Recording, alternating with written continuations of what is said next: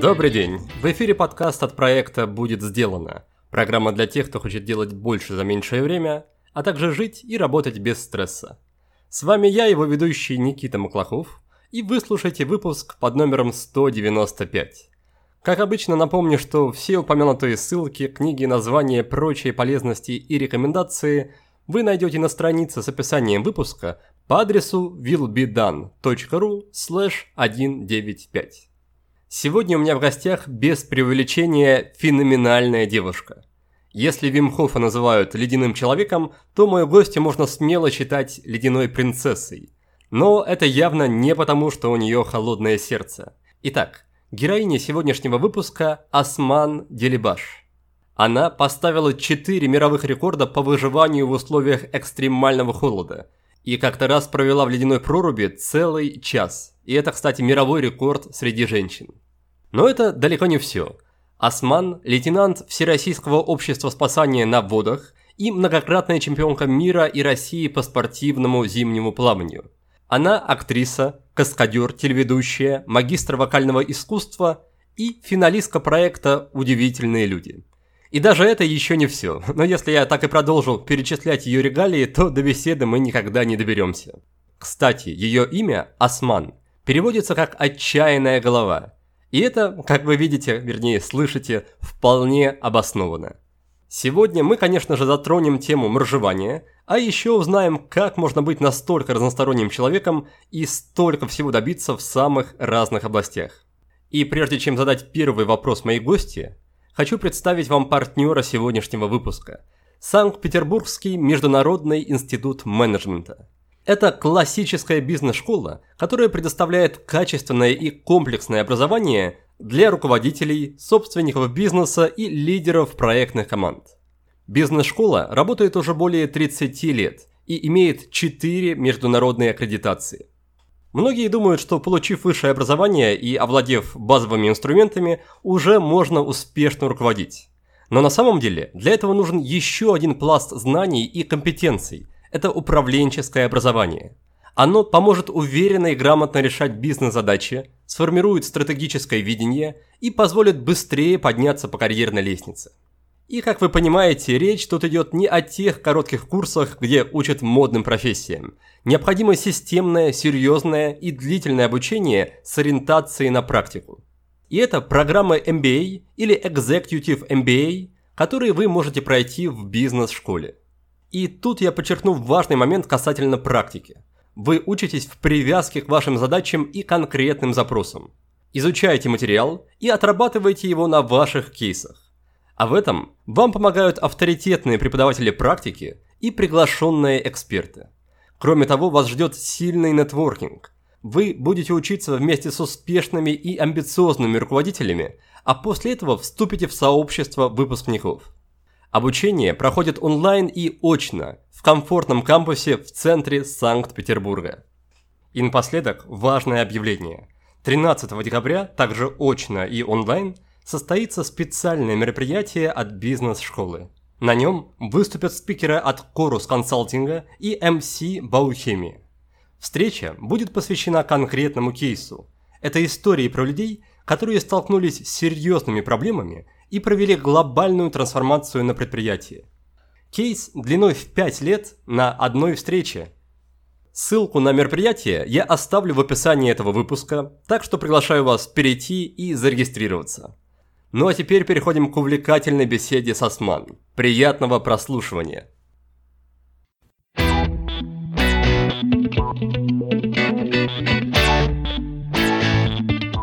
Осман, привет! Добро пожаловать к нам в подкаст. Спасибо, что заглянула в гости. Привет, спасибо за приглашение. Сейчас у нас, как ты могла заметить, на дворе лето. Я думаю, что летом не так-то много мест, где можно понырять в проруби. Поэтому мне очень интересно начать с того, что попросить тебя рассказать, как ты не теряешь форму в летний сезон, как ты э, делаешь так, чтобы к приходу зимы ты по-прежнему могла просидеть целый час в ледяной воде. На самом деле очень многие люди у меня спрашивают о том, что же моржи, что же зимние пловцы делают летом. На самом деле занятий очень много, потому что летом как раз у нас активный съемочный сезон, когда я работаю э, на телевидении, в разных проектах, э, у нас идет, идут активно съемки для моего YouTube-канала. Работы и активности очень много, и главное это, естественно, походы в горы, потому что в основном люди ходят в горы летом, и в этом году я совершила восхождение на высочайшую, высочайшую точку африканского континента, пик Ухуру, вулкан Килиманджаро, 5895 метров. Так что вот чем моржи занимаются в летний период. Угу. Ну, получается, что это не что-то что связанное с э, ледяной водой, но дела без того хватает. Конечно, не обязательно это вода, и в любом случае водоемы присутствуют, это заплывы на дальние дистанции. Но для меня лично летний период это просто отдых, набор тепла и э, подготовка, так скажем, морально к зимнему сезону. Я летом люблю погреться, ну и, конечно же, вот в горы походить.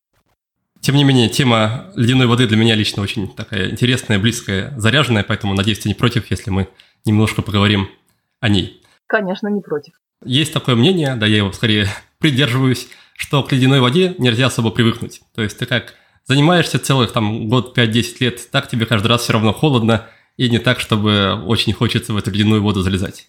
Да, это так и есть. И, видимо, твои актерские таланты тебе помогают делать так, что по тебе незаметно то, что тебе холодно, неприятно, дискомфортно, когда ты залезаешь в воду, и сразу ощущение, что ты расслаблена, улыбаешься, наслаждаешься пребыванием в воде.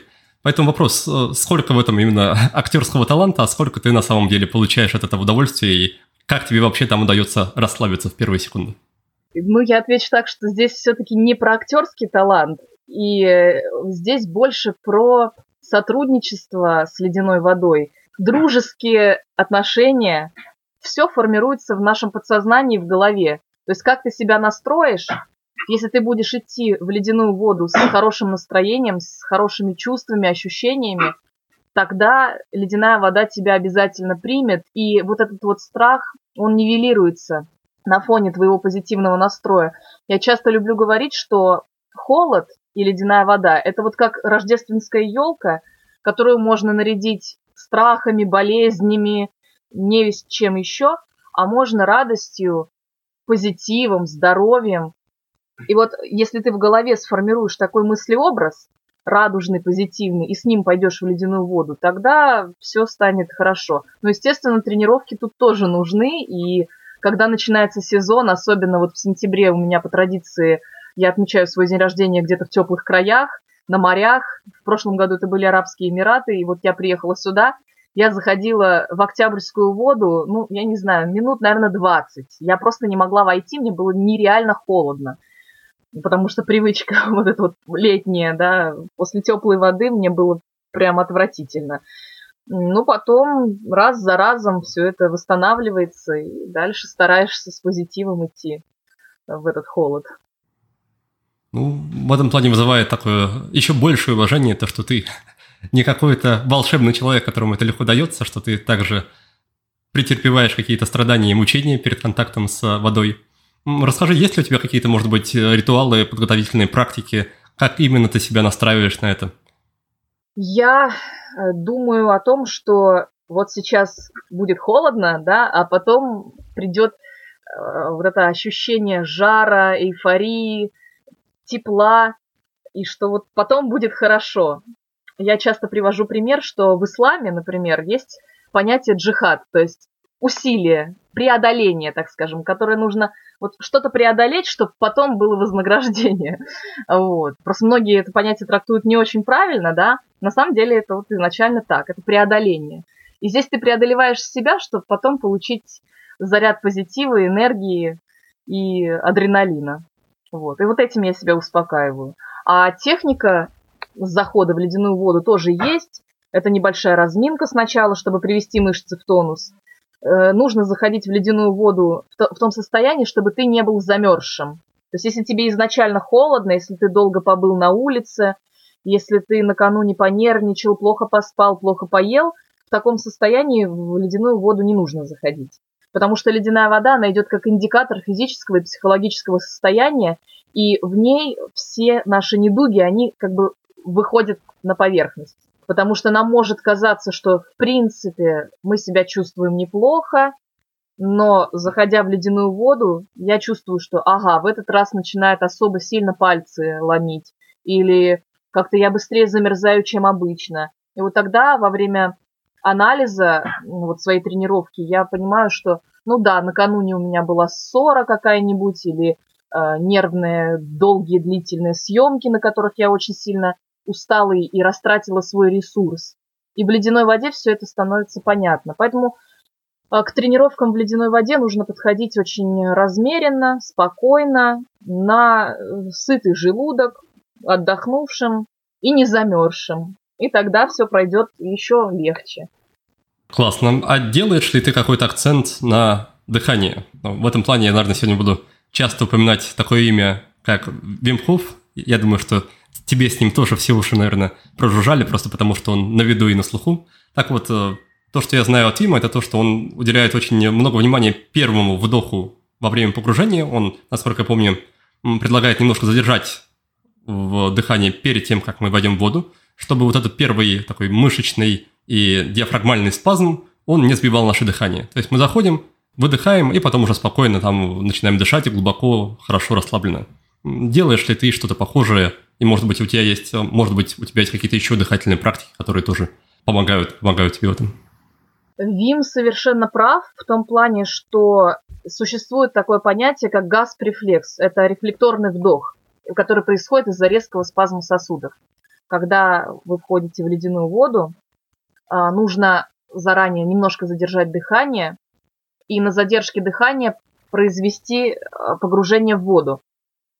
Это поможет действительно нивелировать э, неприятные как тут, ощущения спазма дыхания.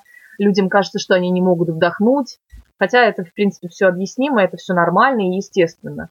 Если человек оказывается в ледяной воде не по своей воле, а, например, проваливается под лед, я сразу же советую, чтобы человек обеспечил поднятие головы над водой, чтобы не вдохнуть воду, не захлебнуться с первого же раза.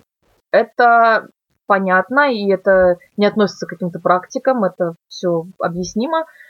Да, это я делаю, естественно. Многие заходят, наоборот, на выдохе, ну, более опытные, кому, кому как, в принципе, удобно здесь. Новичкам, да, я советую на задержке дыхания заходить.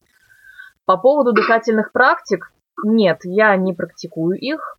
Э, хотя у меня в окружении есть человек, который очень активно занимается дыханием и очень много рассказывает о разных типах и видах дыхательных упражнений, которые помогают, помогают задерживать тепло в организме. Я лично этим не интересуюсь. Я, конечно, очень люблю послушать эти лекции, я тоже пробую дыхание, но в практике я не применяю это. Вот. Единственное, что могу посоветовать, и что на своих лекциях, как спасатель на воде, я часто говорю, если вы, например, попали в ледяную воду и по какой-то причине вы не можете выбраться из полыньи, и вам нужно находиться долгое время в ледяной воде, чтобы дождаться спасателей, дыхание должно быть медленным, через нос, выдыхаем через рот, максимально его стабилизировать. Это связано с тем, что гипервентиляция, то есть это более глубокое и более учащенное дыхание, оно приводит к спутанности сознания, дезориентации в пространстве, оно нарушает процессы в организме, из-за этого человек быстрее теряет тепло, быстрее замерзает. Поэтому здесь нужно стараться дышать спокойно, насколько это возможно, медленно, потому что если вот мы представим, например, комнату и вот будем открывать и закрывать форточку часто, то сразу комната выхолодится. Вот то же самое в организме происходит. Если мы будем вот так вот поверхностно дышать, то выхолодим организм. Просто медленное дыхание, спокойно, постараться успокоиться прям по максимуму, насколько это возможно. Это вот единственное, что я практикую.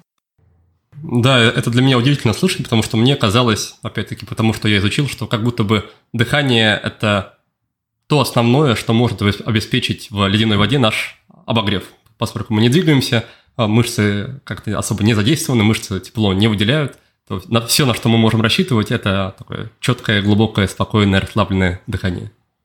Но оно не должно быть очень глубоким, просто вот обычное, нормальное, спокойное дыхание, как будто мы лежим на пляже, кайфуем, загораем.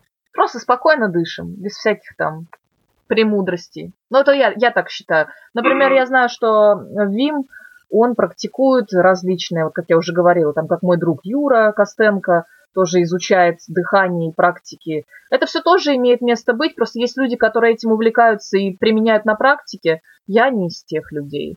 Да, я слушаю иногда, ну, как бы мне интересно тоже для общего развития, но сама как-то я к этому не пришла. Может быть, приду, может и нет. Хорошо, а что происходит обычно дальше, в первую очередь, в твоем уме, когда ты погружаешься в ледяную воду? Потому что у меня обычно есть какая-то часть сознания, которая говорит, что окей, все под контролем, все хорошо, ты отлично справляешься, а другая часть сознания мне громко орет, что пипец, какой-то ужас, мы умираем, нужно срочно отсюда спасаться. Это нормально, в порядке вещей.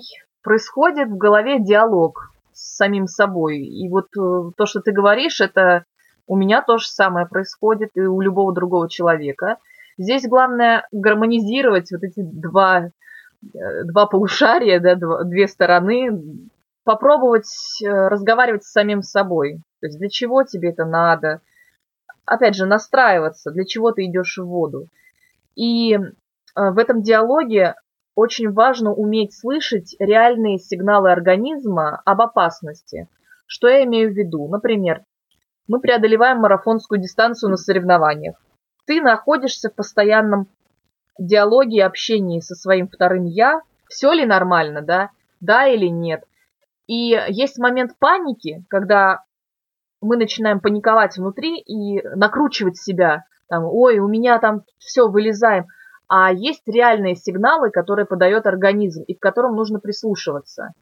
И вот когда ты находишься в гармоничном диалоге с самим собой, ты сможешь действительно понять, паника это или, или реальная опасность, и нужно вот сейчас прерывать дистанцию и выходить из воды.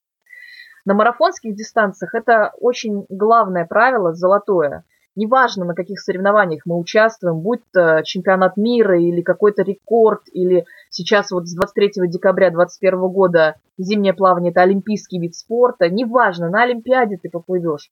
Если организм дает сигнал, что он на пределе и нужно выходить, нужно выходить. Для этого нужно уметь слышать себя. Опять-таки необычно это слышать от человека, который с какими-то целями просидел в воде целый час в ледяной то есть твой следующий вопрос, э, какая цель у меня была, да? А нет, скорее вопрос как раз в контексте. Чувствовала ли ты эти сигналы в течение часа, что что-то идет уже не так? И, и за счет чего и зачем продолжал, если эти сигналы были? А, начну с того, для чего вообще мне это было нужно.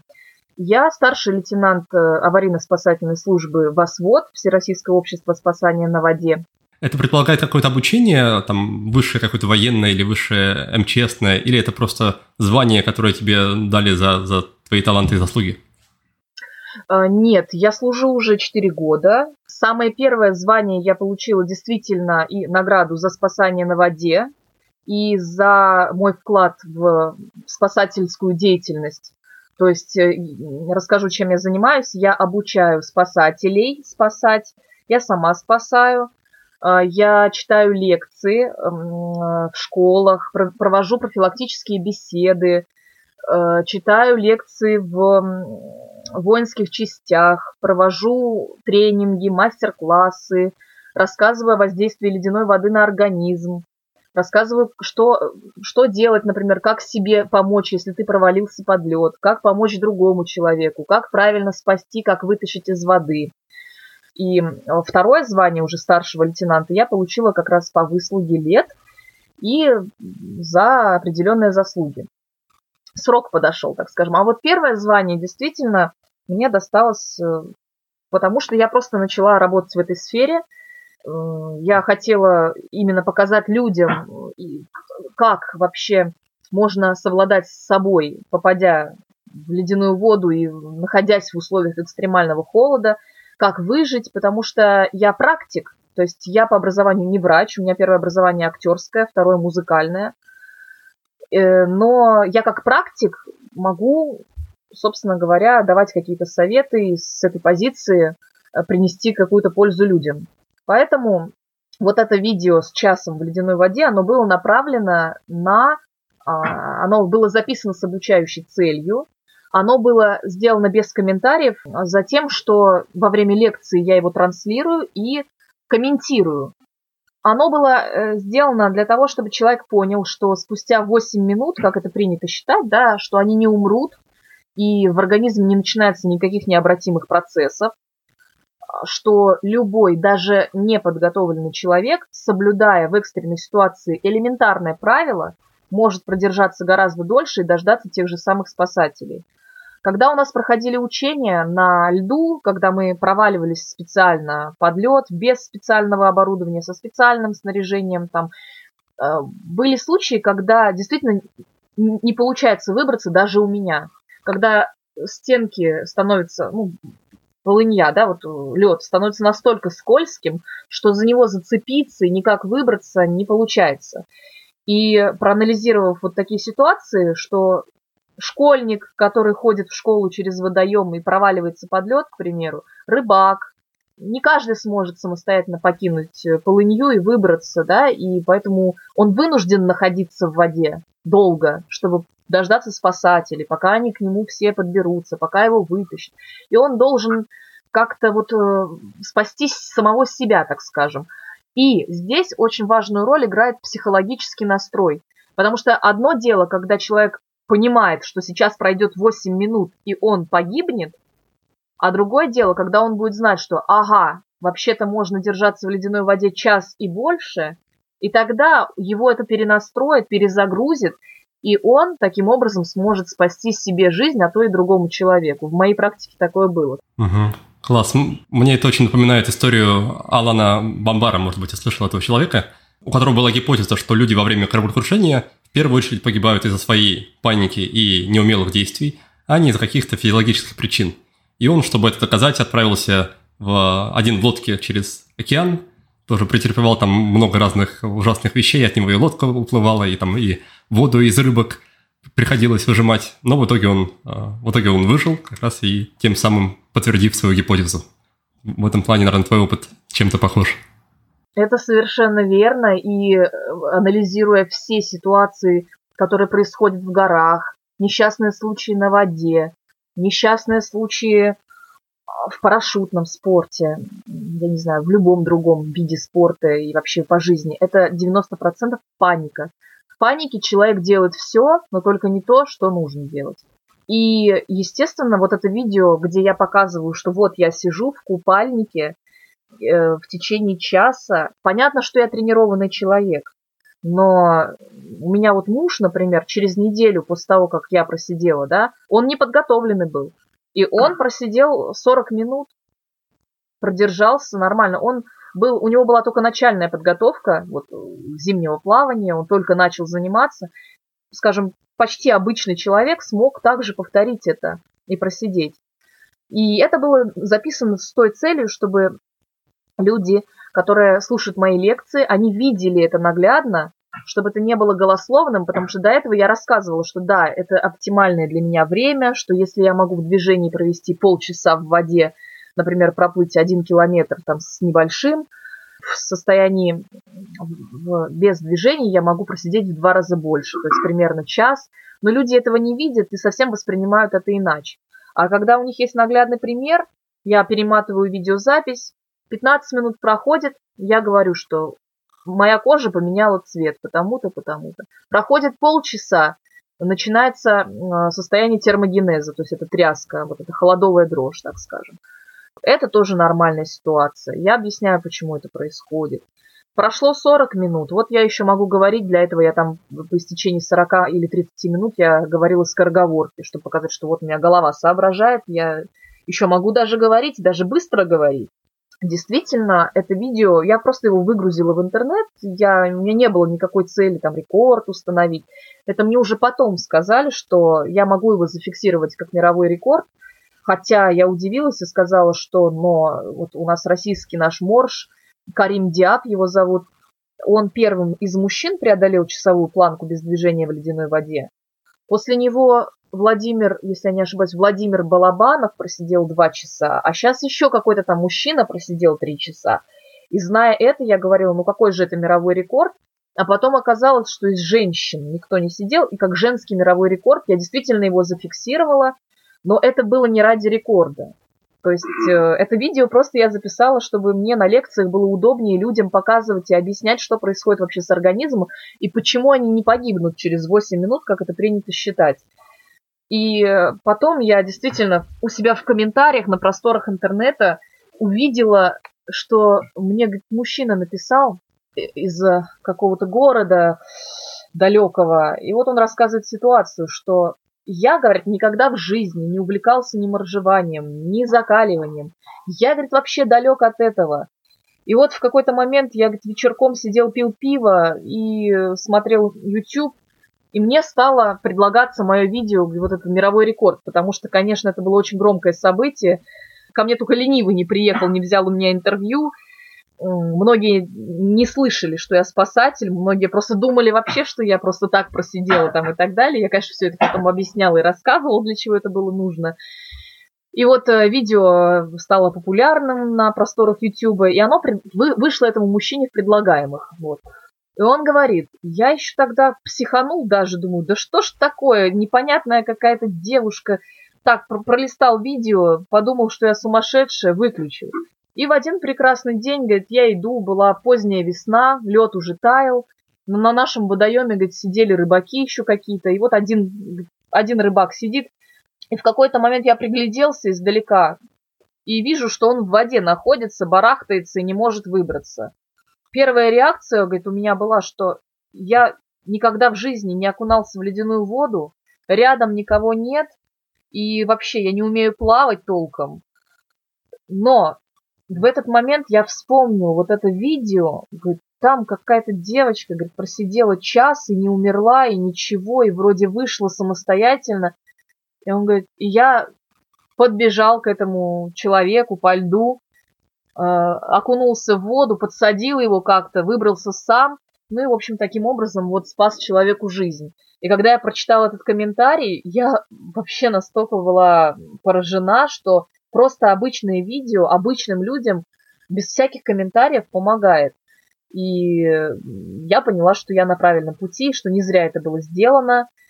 Для меня это время, оно оптимальное, потому что до этого я сидела тоже такое продолжительное время в качестве экспериментов. Мне было интересно, как бы сколько. Вот. И я понимала, что час это без вреда для моего здоровья. Абсолютно я могу пробыть в ледяной воде без движения. Э, выйти за 20 минут я восстановилась после этого. Поэтому выбран был вот, вот такой промежуток времени. Час, я думаю, это, этого вполне достаточно. Может быть, для рекорда, там вот если я бы просидела и два часа, наверное. Ну зачем? Я против того, чтобы там вот из-за рекордов какой-то вред своему здоровью приносить. Ведь это все равно переохлаждение и нагрузка на организм. А есть ли у тебя понимание вообще за счет чего такое возможно? За счет каких ресурсов организма можно просидеть там час-два или даже три, как ты упомянула, например, какого-то мужчину? Энергию нужно же брать и как-то отапливать внутренние органы. Все-таки мы же теплокровные животные, как ни крути. Здесь есть три аспекта. Это изначальная предрасположенность. Второй момент – это тренировка. И третье – это психологический настрой. Что имеется в виду под э, изначальной предрасположенностью? У меня было озарение, так скажем, в 7 лет. Я просто почувствовала, что я буду плавать в ледяной воде. У меня пришла в голову эта мысль, что я буду плавать в ледяной воде. Дальше меня судьба просто свела в нужное время, в нужном месте с нужными людьми. И я была создана для этого. Как это почувствовать? Да я не знаю как. Вот оно само ко мне пришло. И обычным людям я советую так, что вы попробуйте, вот если вы пришли, например, если у вас уже появилось желание попробовать, вы попробуйте, а дальше вы поймете, для чего вам это нужно. Что, что люди, когда приходят ко мне и спрашивают каких-то советов, я, естественно, задаю вопрос. Вы для, для закаливания, то есть вы для себя хотите заниматься, или вы хотите заниматься большим спортом, зимним плаванием и стать мастером спорта, стать чемпионом мира, участвовать на будущей Олимпиаде, например, или что вы хотите?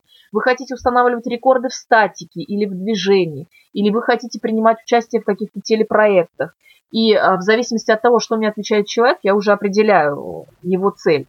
Есть такие люди, которые, например, жена занимается, а муж и вот тянет мужа за собой, а муж не хочет, вот говорит, это не мое, я не хочу, я не люблю холод. Такого человека, конечно, в ледяную воду тянуть не нужно, значит, это не его. И если даже он придет в зимнее плавание, у него не пойдет, он может даже заболеть, он может себе приобрести какие-то проблемы. А, существует также ряд противопоказаний. И все эти вот вещи нужно учитывать, соблюдать и оценивать. Поэтому в моем случае это все три фактора. Во-первых, это изначальная предрасположенность к, к этому виду спорта. Ну, такой у меня организм, да. А второе – это тренировки, ведь нужно для этого тренироваться регулярно и стабильно. И третье – это сила воли, это вот в голове умение правильно себя настроить. Это тоже навык вырабатывается, над этим можно работать. Поэтому здесь э, я смотрю, есть ли у человека желание, нет ли у него противопоказаний. А дальше мы идем и смотрим. Есть ли по твоему опыту какие-то в этом плане различия, особенности между женским и мужским закаливанием в плане как раз особенностей, особенностей физиологии? Потому что, в, скажем так, в народе часто можно слышать вот эти истории, что там девушкам не нужно таким заниматься, это опасно для репродуктивной системы, позаботься о себе, там почки застудишь и, и так далее, и так далее, и так далее. Ну, это, конечно, чушь собачья, потому что нам читают лекции профессиональные врачи, физиологи. Мы же тоже люди не с улицы, правильно? И никакой взаимосвязи между холодом и заболеванием в принципе нет. Это все стереотипы, придуманные непонятно кем, непонятно зачем, установки, у которых психосоматика, вот модное слово сейчас есть, психосоматика. Это действительно так. А по поводу женского и мужского организма, женский организм, он изначально более вынослив к холоду. Это связано с анатомическим строением, то есть э, половая система находится внутри, здесь это позволяет э, меньше, так скажем, э, замерзать, мужчинам все-таки в этом плане потяжелее, наверное, да, к холоду вообще. Потом строение женской мускулатуры, оно тоже более рыхлое, да, и а, это тоже помогает держать тепло лучше, чем мужчинам.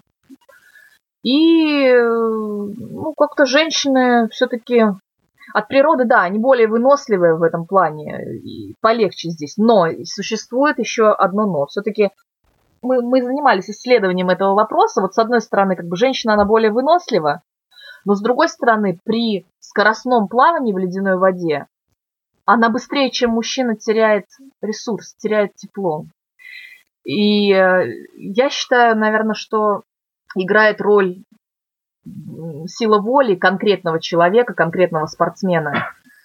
Э, и здесь не угадаешь. То есть, по сути, женщина ты или мужчина равнозначно. Как бы закаливание идет, вся система, она рассчитана одинаково примерно, нет никаких особенностей, там, что женщинам можно, допустим, больше, а мужчинам меньше или наоборот.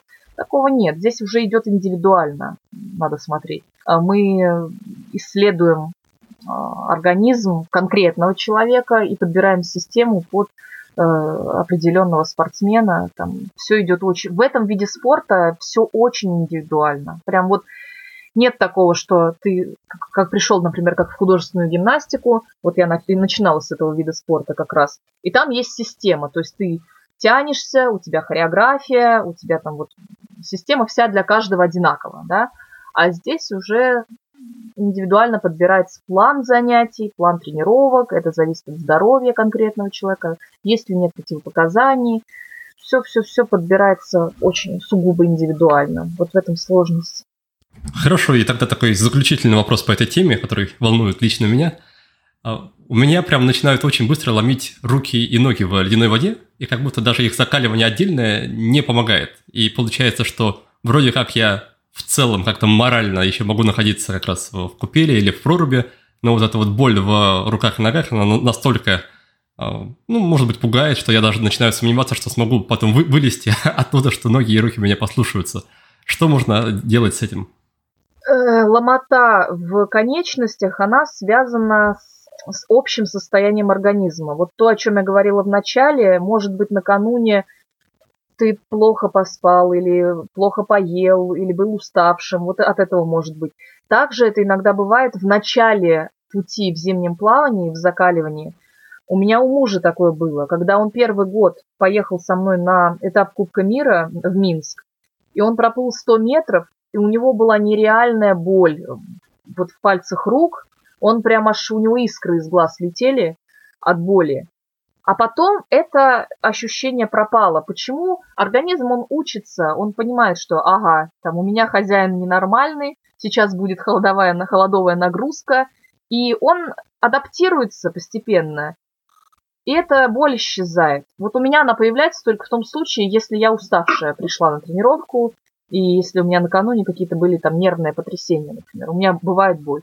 А сейчас вот у меня, если я в нормальном состоянии пришла и занимаюсь, плаваю, у меня все хорошо, тогда боли никакой нет. Надо просто тоже смотреть конкретно по себе, да, и выстраивать план тренировок, э, более стабильным его сделать, может быть, менее частым, просто предметно поговорить на эту тему и определить. И тогда станет понятно, почему это происходит. Но это нормально, это неплохо, это у многих такое бывает. Организм учится со временем, я думаю, что это пройдет. Если подкорректировать твои тренировки и систему составить. Хорошо, спасибо. И давай тогда немножко поговорим еще про твое детство. Я думаю, что наши слушатели уже потому, что ты в 7 лет внезапно через озарение решила заниматься погружением в прорубь, они уже поняли, что детство было не самое обычное. И также то, что я знаю про твою биографию, это то, что с самого детства у тебя было какое-то нереальное а, количество разных занятий, там и гимнастики, и пение, и актерское мастерство, и при этом приходилось выполнять полную школьную программу.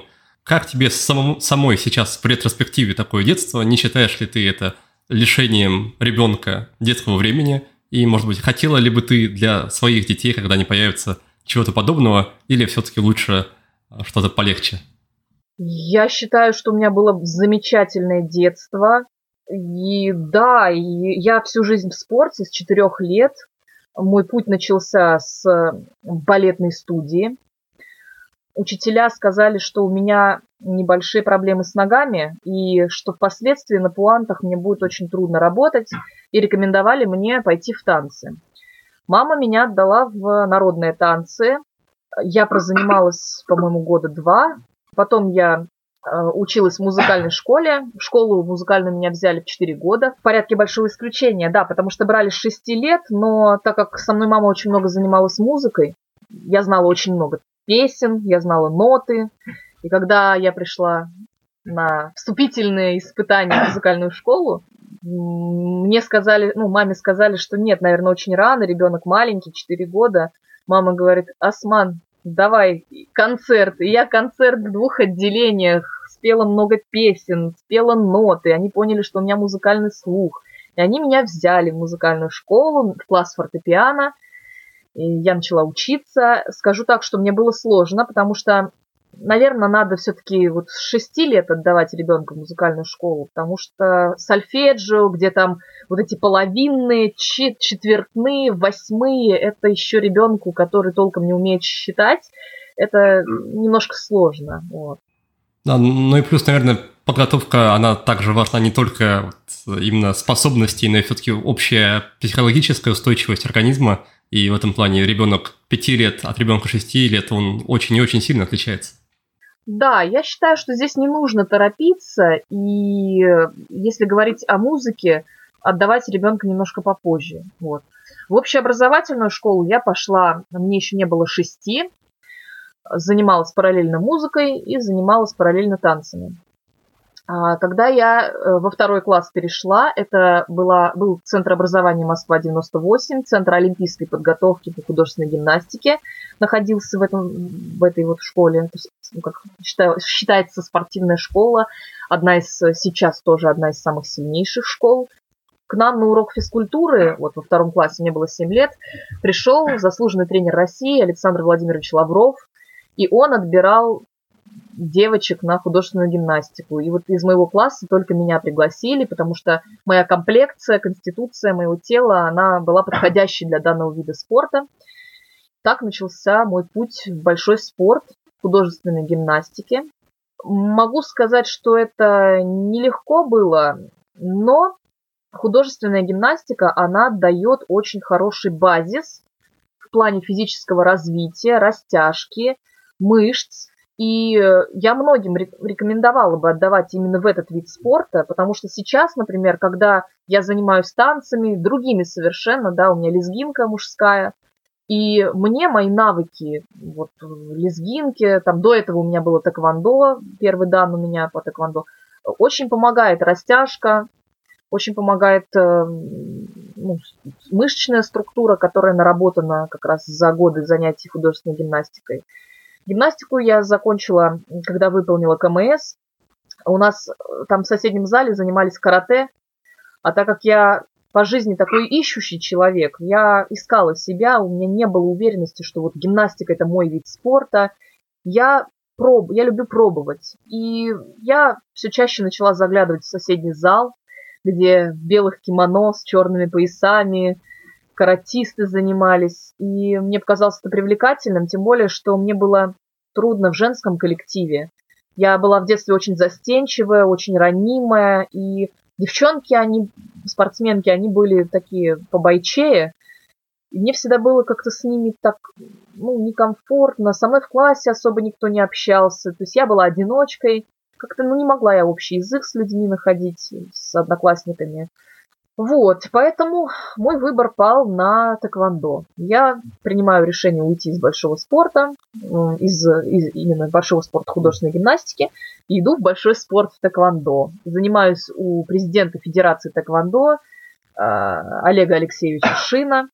Э, занимаюсь фанатично, ежедневно, по несколько тренировок в день. Я с головой ушла в этот вид спорта. Очень скоро я начинаю сама тренировать группы младшие потому что за два месяца буквально занятий у меня были ошелом... ошеломительные результаты. Мне можно было, там тренер говорил, можно было вообще на черный пояс сразу сдавать. Но я перфекционист, я говорю, нет, я еще не доросла до черного пояса, учитель, мне надо вот, значит, идти. Я шла по ступенечкам, все как положено, сдавала экзамены, участвовала на соревнованиях, ну, в общем, все, все было хорошо. Сейчас я очень довольна тем, что я попробовала разные виды спорта, и я могу сейчас судить и выбирать, и мне все помогло, особенно в моей актерской профессии. Мне каждый вид спорта очень помог. И детство у меня было. Я не могу сказать, что меня как-то кто-то заставлял. Меня никогда в жизни ничего не заставляли делать. То есть хочешь – занимайся. Не хочешь – не занимайся. Хочешь в тэквондо – иди на тэквондо. Не хочешь – не иди. У меня мама всегда меня поддерживала, что бы я ни делала в школе, вот, например, мне не нравилась математика. Ну, не нравится, не нравится. Иди литературой занимайся. Я занималась литературой. Папа, он более жесткий в этом плане был. Он как-то вот считал, что никакого экстерната. У нас все гимнастки на экстернате учились. Папа говорит, нет, образование должно быть нормальным, полным. Вот с первого по одиннадцатый класс, дневное обучение, институт, очное, никак иначе. То есть вот и все это я прошла, и не жалею об этом. Мама более как-то так мягко. Папа мне все, что вот, надо математикой заниматься, что у тебя там по математике не получается. Я говорю, пап, мне не нравится, я не хочу. Мама говорит, ну и не надо. Папа говорит, нет, надо. Ну, я и маме, и папе благодарна, потому что я считаю, благодаря им, благодаря такому воспитанию, с папиной стороны немножко жесткому, и я благодарна за это, потому что, да, действительно, все, что я, все, все, чего я добилась, я добилась самостоятельно, без всякой посторонней помощи, без всякого блата, проплат. Вот все, что я имею сейчас, это вот все лично наработанное мной самой. Мама просто меня поддерживала всегда. Детство у меня было, я не могу сказать, что я как-то уставала, мне все нравилось. И я считаю, что это классно. Ребенок должен заниматься спортом, потому что это вырабатывает характер. Характер потом очень важен и на сцене, когда я выхожу на сцену, я вспоминаю свои выходы на старт, на плавание, на ринг, на татами, на ковер. И это мне помогает делать меня более уверенной в себе, в общении с людьми. Это тоже очень хорошо помогает. В общем-то, я считаю, что ребенок должен быть всесторонне развит и попробовать максимально-максимально себя в разных областях. Музыка, спорт, рисование, вообще вот все подряд. И тогда будет классно. Угу. Но все-таки история про 2-3 тренировки в день для маленького ребенка, мне кажется, это довольно, довольно сурово. И, и, и трудно в этом плане, мне трудно представить человека, ребенка, который сам бы захотел а, тренироваться в таком объеме. Поэтому интересно узнать, в чем была твоя мотивация, в чем, было, в чем был интерес, может быть, что тебя так в этом привлекало? Ну, мне нравилось просто. Я не могу сказать, что как-то вот... Да, я уставала, но я получала вот ту самую разрядку после. Даже когда я с тэквондо выходила, я помню, у меня кимоно было, его можно было вот так вот выжимать руками. Идти еле могла. У меня ноги ватные, я чуть ли не без сознания там иду. А, а вот мне хорошо. Я вот мазохист, наверное. Ну, мне нравилось. Мне нравилось вот это состояние потом, что я вот поработала, потренировалась. Как сейчас я выхожу из ледяной воды, я согреваюсь и вот чувствую вот эту вот разрядку, энергию. Меня вдохновляли всегда люди, которые меня окружают, которые достигли больших успехов в спорте, в творчестве. И я всегда тянулась за ними. Мне хотелось тоже. Я чувствовала в себе потенциал. Я всегда пыталась и пытаюсь его раскрыть по максимуму. Когда я была ребенком, ну тоже я вот я искала себя, я, мне было интересно попробовать и то, и другое. Я никогда не любила терять время просто так. При всем при этом мне очень нравилось, что в рамках моих спортивных занятий у нас было очень много поездок на соревнования, мы путешествовали, мы ездили на сборы. Со мной мама всегда была. Она обеспечивала мое комфортное проживание везде. Я, ну так как я была домашним ребенком все-таки, очень домашним, если там девчонки ездили на сборы одни, они там спали в спортивных залах, на матах. У меня мама всегда со мной, мама там гостиницу пятизвездочную, мама меня покормит в ресторане, мама там со мной.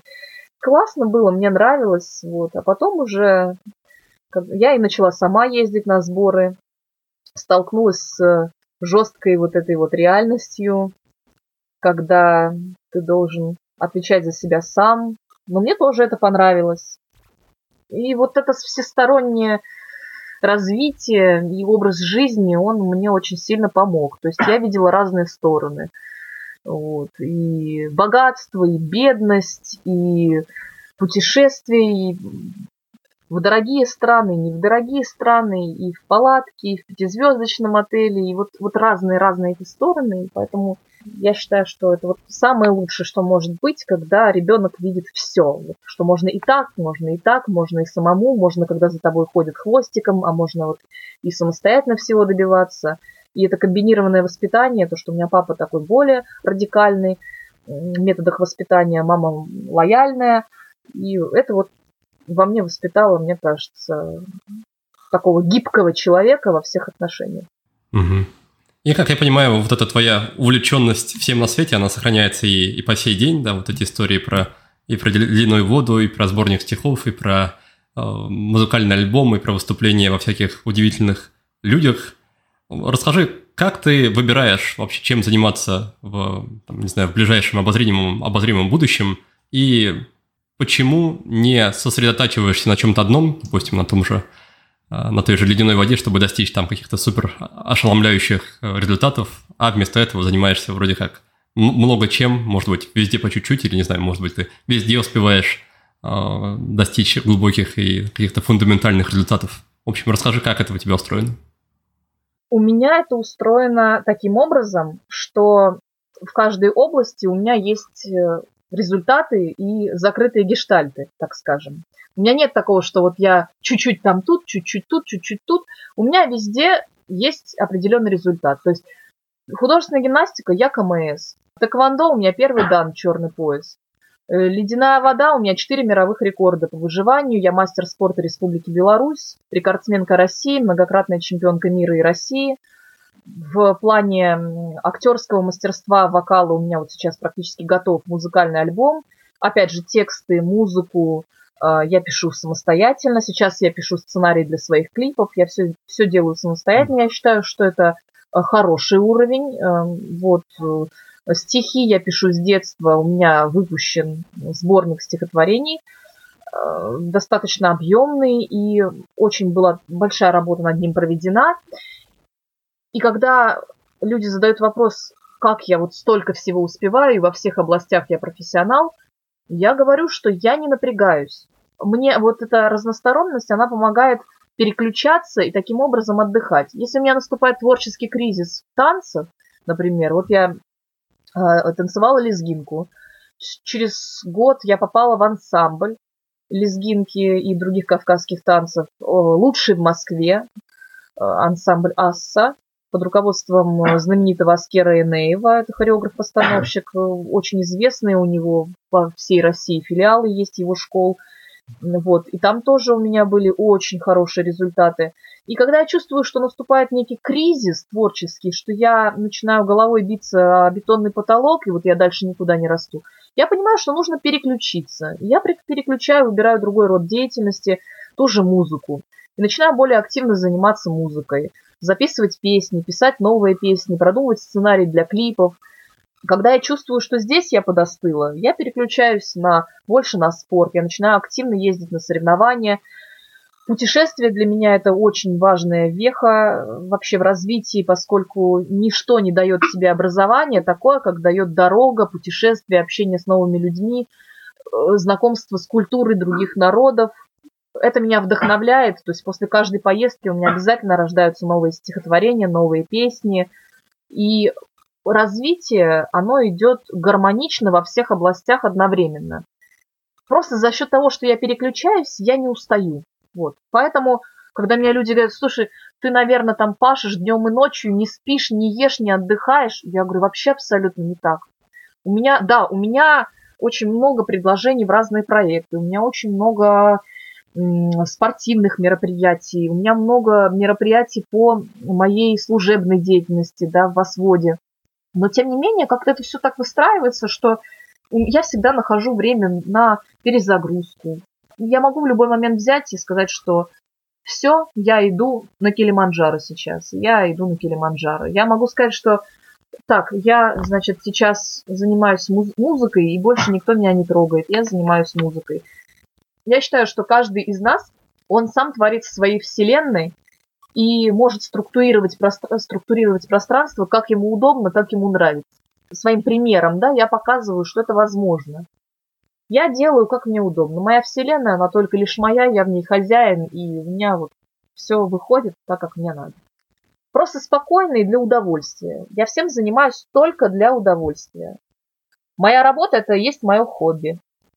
Я не устаю, меня ничего не напрягает. Я абсолютно счастливый человек, живу в гармонии с самой собой. И вот поэтому результаты идут. Угу. А выбираешь ли ты заранее как раз тот результат, который хочешь достичь в конкретной сфере, там, из серии первые данного тэквондо, КМС по гимнастике, или это просто приходит в процессе, и ты понимаешь, что ну вот, ладно, КМС есть, кажется, что эта тема для меня закрыта, можно, можно перейти дальше куда-то? Конечно, все случайно происходит. У меня ни один мой рекорд, ни одно звание, оно не было запланировано изначально. Всегда это достигается просто, скажем так, дополнительным бонусом. Я своих учеников, своего мужа, я всегда учила так. Едешь на соревнования, не надо думать о медалях, о регалиях, о рекордах. Просто езжай и получай удовольствие от процесса. Заряжайся энергией, смотри, общайся с людьми, смотри на чемпионов, и вот эти медали, рекорды, звания, они все бонусом придут обязательно, если ты будешь просто искренне получать удовольствие и э, благодарить мысленно вообще Вселенную и окружение за, за вот эти вот, э, э, за этот позитив и положительные эмоции. И тогда обязательно вознаграждение в виде рекордов, в виде регалий и медалек, оно придет. Просто не надо это ставить во главу угла, как и деньги. Вот про деньги тоже мне задают вопрос. Вот деньги, денег нет, денег нет. Я говорю, ну так их нет, потому что у вас, наверное, во главе угла стоят эти деньги. Они не должны быть самой целью, как и регалии. Они должны быть средством к достижению цели. Вот есть цель, например, у меня была цель Килиманджаро, и изначально у меня не было средств для этого. Но средства пришли тогда, когда вот в голове у меня нарисовалась вот эта цель, я увидела образ, я поняла, для чего мне это нужно, и все сразу же пришло дополнением. Я просто живу, кайфую и стараюсь помогать людям, стараюсь сама развиваться, своим примером стимулировать людей на какие-то добрые дела, на развитие, чтобы они вдохновлялись. В общем, гармония. Надо кайф получать от жизни. Вот я и получаю. Раз уж ты затронул эту тему, расскажи чуть подробнее про свое отношение к деньгам. Важно ли тебе получать какую-то финансовую отдачу от твоих увлечений? Является вот эта финансовая отдача, является ли она каким-то критерием для тебя успеха или неуспеха? Что, не знаю, если мне альбом принес, там, не знаю, миллион долларов, например, то можно считать его успешным. Если не принес, то можно еще поработать. То есть, есть ли вообще в твоем вот этом жизненном уравнении такой элемент, как деньги? Или они просто как следствие? Деньги – это очень важный аспект, и, конечно, в современном мире, особенно в шоу-бизнесе, очень важны деньги, потому что сколько ты в себя вложишь денег, столько ты и получишь, по сути. Очень трудно двигать свои проекты, если у тебя нет большого финансового запаса, да. Например, вот я выпустила книгу, Моя книга продается в онлайн интернет-магазинах. Там Озон, Буквоед, Читай город и прочее. Сейчас прошел год, да, они продают мою книжку, они на мне зарабатывают, но мне нужно заплатить, чтобы моя книжка снова была в, это, в этих интернет-магазинах. То есть и заплатить больше, нежели я получаю свой гонорар за, от продаж моей книжки. Музыкальный альбом то же самое. Никто твою песню просто так на радио не поставит, если ты, извините, не проплатишь это все. Я особо не расстраиваюсь на эту тему, потому что у меня есть своя аудитория. Есть люди, которые любят мое творчество, и им не надо платить за то, чтобы они меня слушали. А, да, это может быть не там 3 миллиарда человек, да, это там 3 тысячи человек, но они реальные, это не всякие накрученные боты. Это реальные люди, которые пишут мне, которым я отвечаю, которые высказывают свое мнение, которые любят мое творчество и меня поддерживают всячески для меня это важнее, чем вот, чтобы там песни звучали из каждого утюга, и меня рекламировали постоянно по телеку в каждой рекламе. Как для артиста, конечно, важно сниматься, важно это все. Вот. А по поводу заработка, ты знаешь, у меня никогда не возникало проблем.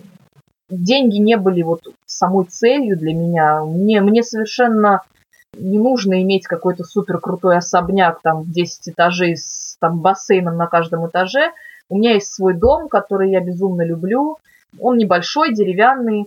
Так скажем, я всю жизнь хотела здесь жить. Вот я на даче живу, и, и большего мне, в принципе, не надо.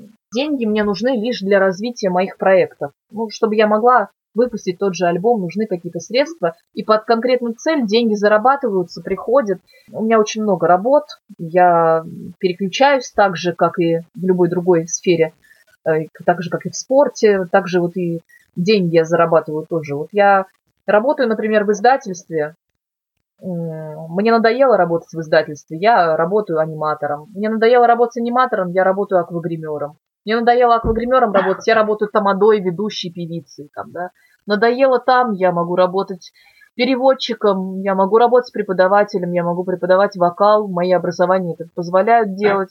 Я могу где-то сниматься за небольшие деньги в кино, вот. Также я работаю ведущей на Первом канале. Ну, там, конечно, не про деньги немножко, там особо не, не платят. Э, вот.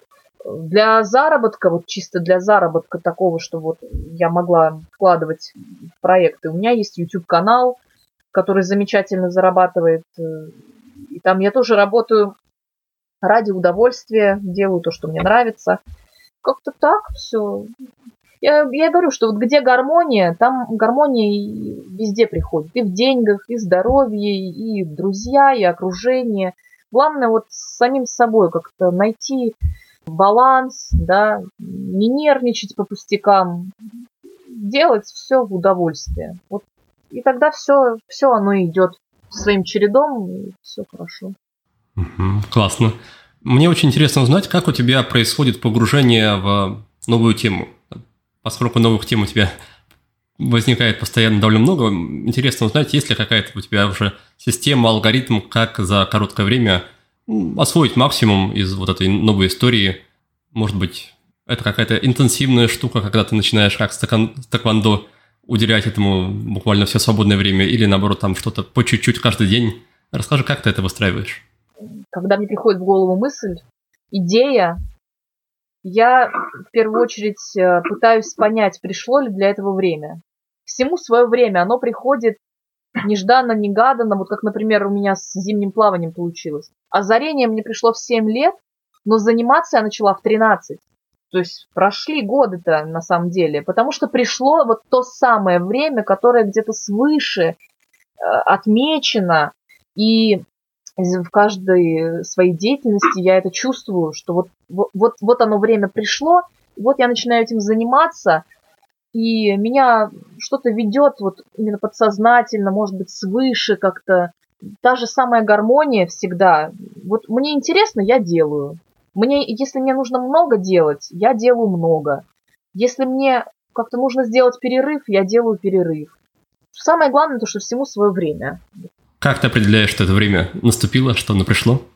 Либо встречаются люди, либо я начинаю видеть какие-то знаки, то есть, например, мне попадаются книги там, либо ссылки в интернете, там, издать свой сборник, там что-нибудь такое, или э, друзья начинают рассказывать, что, а вот у меня знакомые издали книжку, ну, к примеру, да, ну, вот, вот какие-то знаки, которые начинают вокруг меня появляться, направляют меня, что ли, и внутри появляется ощущение, что, ага, да, время пришло, вот какое-то такое внутреннее состояние это особенное. Точно не могу это описать логически, вот как это именно на уровне подсознания, ощущение, вот это вот чувство, чувство приходит. А что тебе в итоге позволяет э, делать такие быстрые успехи, да?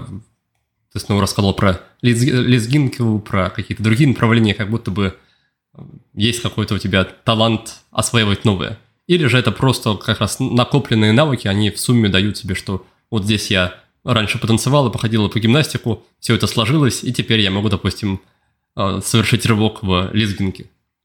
Здесь все играет роль. И накопленный опыт, и мое желание, мотивация. Я, как актриса, я очень быстро хватаю на лету все, что мне предлагают, показывают. Меня воспитал спорт, то есть это быстрая реакция, это э, нас очень серьезная была дисциплина, вот когда первое образование я получала, актерское, да, в актерском институте учиться сложно, потому что там как в армии, там не дай бог ты опоздаешь, не дай бог ты пропустишь, не дай бог что-то пойдет не так, пинком под зад вылетают все. И э, у нас было все очень жестко, и здесь ты учишься меньше говорить, больше делать, показывать все, не, не языком трепать, а показывать все на сцене. Нам, нас всегда быстро осекали, когда мы много разговаривали. Нам говорили, на сцену выйди, покажи. Все. И сразу становится все понятно. Наши корочки нигде в кино, в театрах не нужны. Нам говорят одно. На сцену и покажите, что вы можете. Пойте, танцуйте, рассказывайте анекдоты, показывайте свое мастерство. И вся моя школа, опыт жизненный, общение, это все сыграло свою положительную роль э, в освоении новых видов деятельности, э, в восхождении на высоты, на какие-то в буквальном и в переносном смысле. Все это черпается из опыта. Очень э, огромную роль также играют окружение. Вот. Я люблю себя окружать чемпионами, очень успешными людьми, которые, которые привыкли бороться за свое счастье, которые не, не опускают руки, которые падают и тут же встают и продолжают бороться дальше. Когда ты смотришь на таких людей, учишься у них, тянешься за ними, меня это вдохновляет, стимулирует, и прям хочется тоже, так же, хочется больше. И вот ты идешь, идешь вперед, и понимаешь, что жизнь-то она, в принципе, коротка, и хочется многое успеть, и не жалеть о прожитых годах потом – что вот, типа, мне там 80 лет, а я ни хрена не сделал в своей жизни. Вот такого, чтобы у меня было, я не хочу. Хочется вот по максимуму, чтобы сказать, что я сделала все, что я могла, ну и, и все равно не останавливаться до самого конца, вот действовать, действовать, действовать, развиваться, учиться. Меня это жутко вдохновляет, прикалывает. Я считаю, что это вот прям классно. Как часто эта твоя страсть к авантюрам и приключениям приводит тебя в какие-то странные или, может быть, опасные, рискованные ситуации? Мне, например, вспоминается история про как раз твое участие в «Удивительных людях», где ты сидела в контейнере со льдом, и как я понимаю, что когда его поднимали, там было, мягко говоря, у тебя не очень приятное ощущение, что все это было непродуманно, доставило тебе много болевых ощущений, и, возможно, было даже как-то опасно Может быть, расскажу чуть больше про эту историю и про вот, в общем, насколько это часто случается. В удивительных людях, да, это был такой казус небольшой. 40 минут меня не могли извлечь из этого кубика. Но все со мной нормально. Я сохраняла спокойствие. Не было там у меня никакой потом злости. Ко мне подходили, потом извинялись. Организаторы очень просили прощения. Я говорю, да, ребят, да все хорошо, успокойтесь, все нормально. Ну, не убили, слава богу, да. То есть я привыкла просто относиться ко всем этим неудачам, каким-то вот...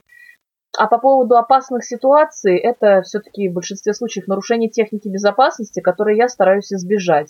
В моей, моей практике в горах, например, случались такие истории, но, скажем так, Бог миловал, горы приняли, отпустили, слава богу. Я стараюсь всегда очень э, уважительно к ним относиться, к горам и вообще вот к природе. Мне это помогает, я думаю. А ситуации, свои ошибки я всегда анализирую, признаю свои ошибки, говорю, да, здесь я поступила неправильно, допустила нарушение, вот нарушила технику безопасности и получила из-за этого попадание в экстремальную ситуацию. Это я все в голове у себя прорабатываю, делаю выводы, и в следующий раз так себя не веду, поэтому таких вот прям вот из ряда вон выходящих ситуаций у меня не было.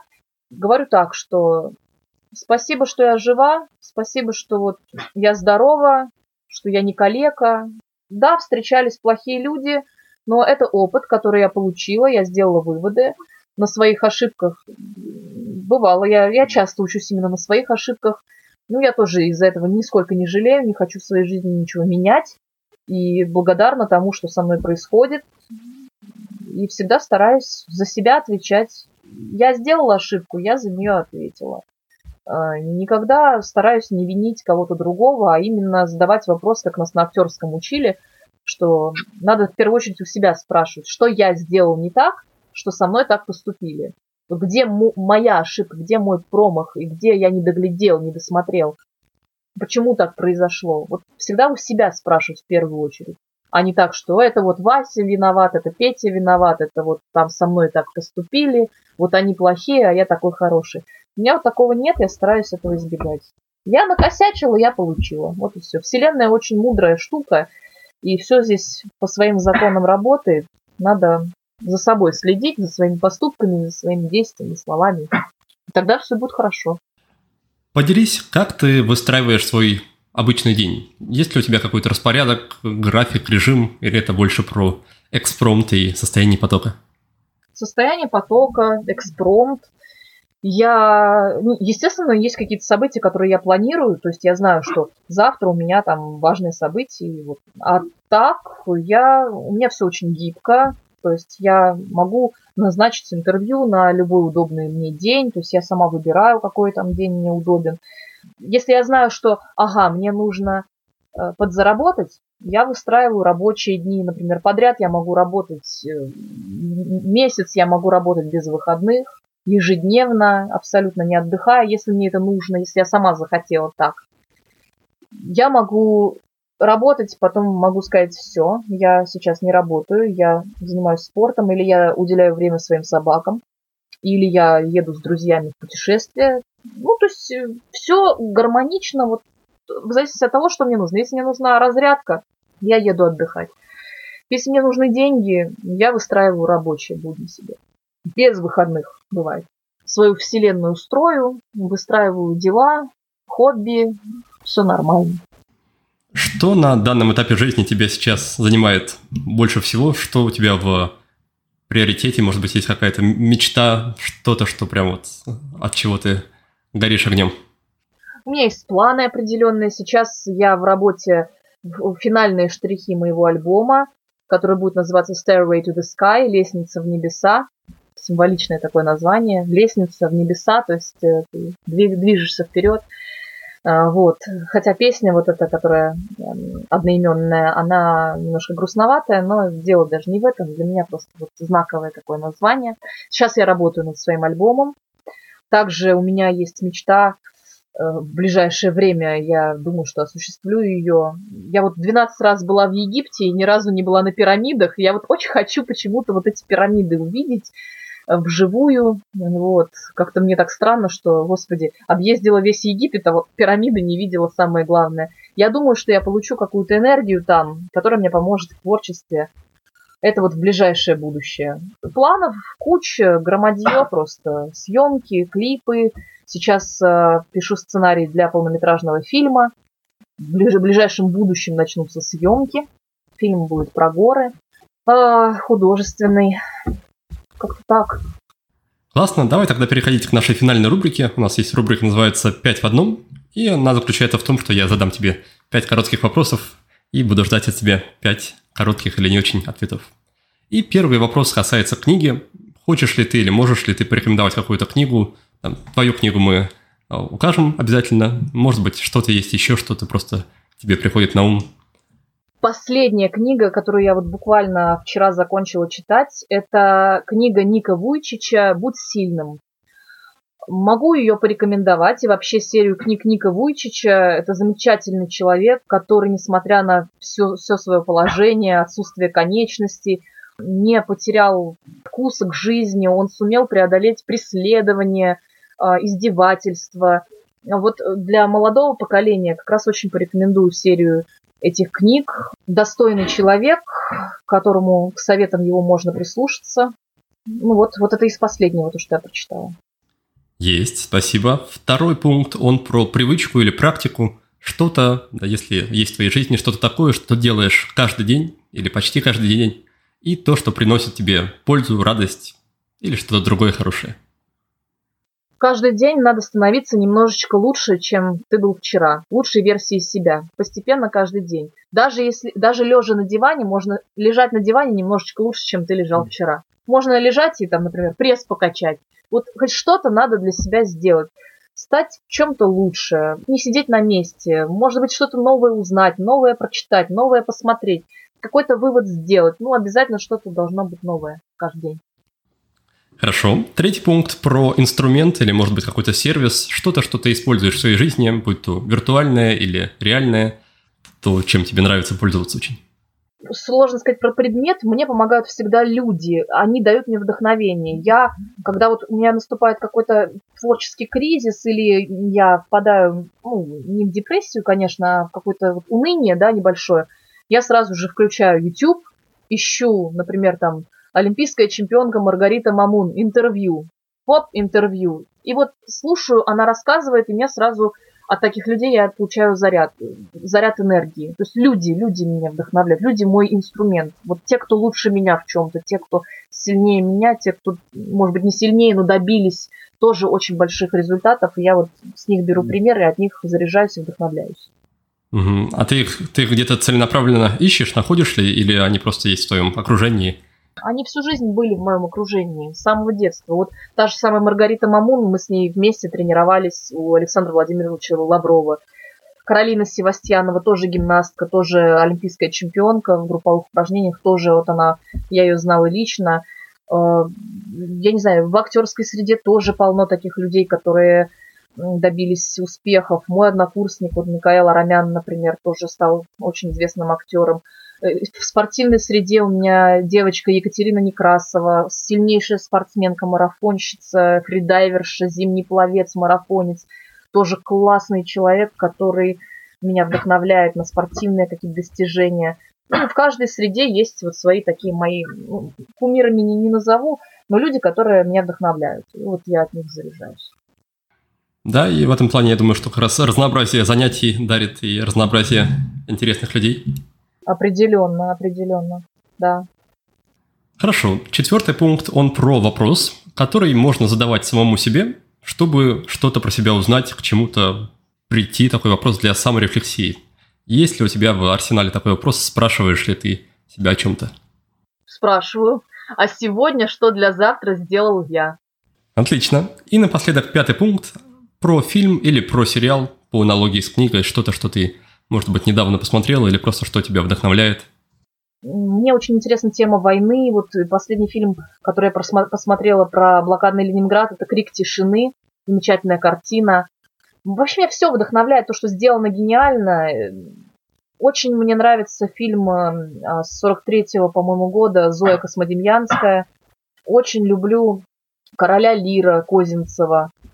Очень люблю фильмы Клауса Мария Брандаура, где играет Клаус Мария Брандауэр. Это «Мефисто», «Обретая себя», замечательная картина для женщин, которые, скажем, под, под влиянием абьюзеров находятся. Вот, пожалуйста, «Обретая себя», замечательная картина. А если бы у тебя была возможность, в каком фильме или театральной постановке и под чьим э, режиссерством ты бы хотела сняться или сыграть? Под любым. Я считаю, что когда тебя куда-то приглашают, надо соглашаться везде, на все, ну, в, в рамках разумного, естественно, потому что отказываться от съемок актеру – это расписаться в собственной профнепригодности. То есть я работаю абсолютно со всеми режиссерами во всех картинах, я играю любые роли, от бомжих до супергероев. Если пригласили на роль, надо соглашаться и работать, потому что мы учились, наша профессия – это наша работа, надо работать, а не крутить носом, там что-то выбирать. Надо проще ко всему относиться. И даже из маленькой роли можно сделать конфетку. Фаина Раневская та же самая, да, никогда не сыграла ни одной роли, э, главной роли, больше она актриса второго плана, но гениальная же актриса, гениальная роль гениальная работа. Отлично. Асман, тогда спасибо тебе большое за эту вдохновляющую беседу. И, может быть, напоследок ты хочешь куда-то направить наших слушателей, где бы они могли с тобой поближе познакомиться, как-то тебя поддержать. И если хочешь, то пожалуйста. Да, я буду очень рада новым подписчикам, новым людям. Я есть во всех соцсетях. Комментарии я не читаю, но личные сообщения у меня всегда все открыты. Вконтакте, например, мне любой человек может написать. Я а, могу посоветовать, по каким-то вопросам проинструктировать, проконсультировать.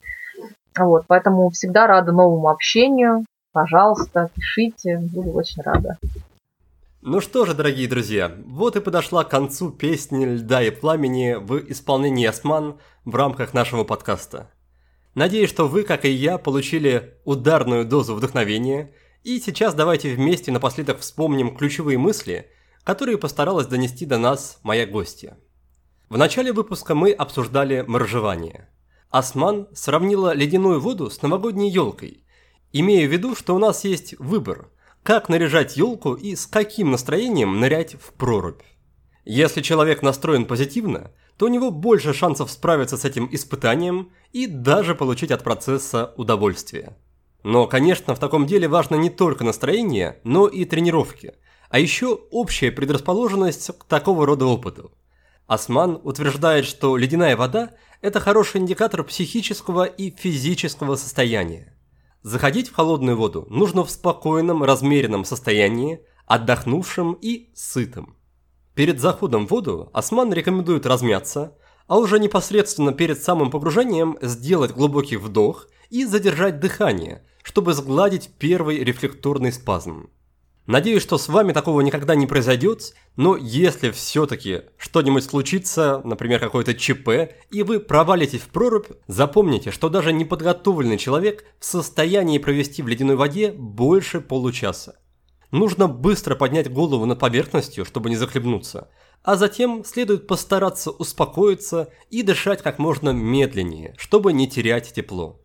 Во второй части выпуска мы обсудили разностороннюю натуру осман – Мои гости постоянно переключаются между всеми своими увлечениями и хобби и таким образом спасается от творческих тупиков, никогда не устает и не выгорает.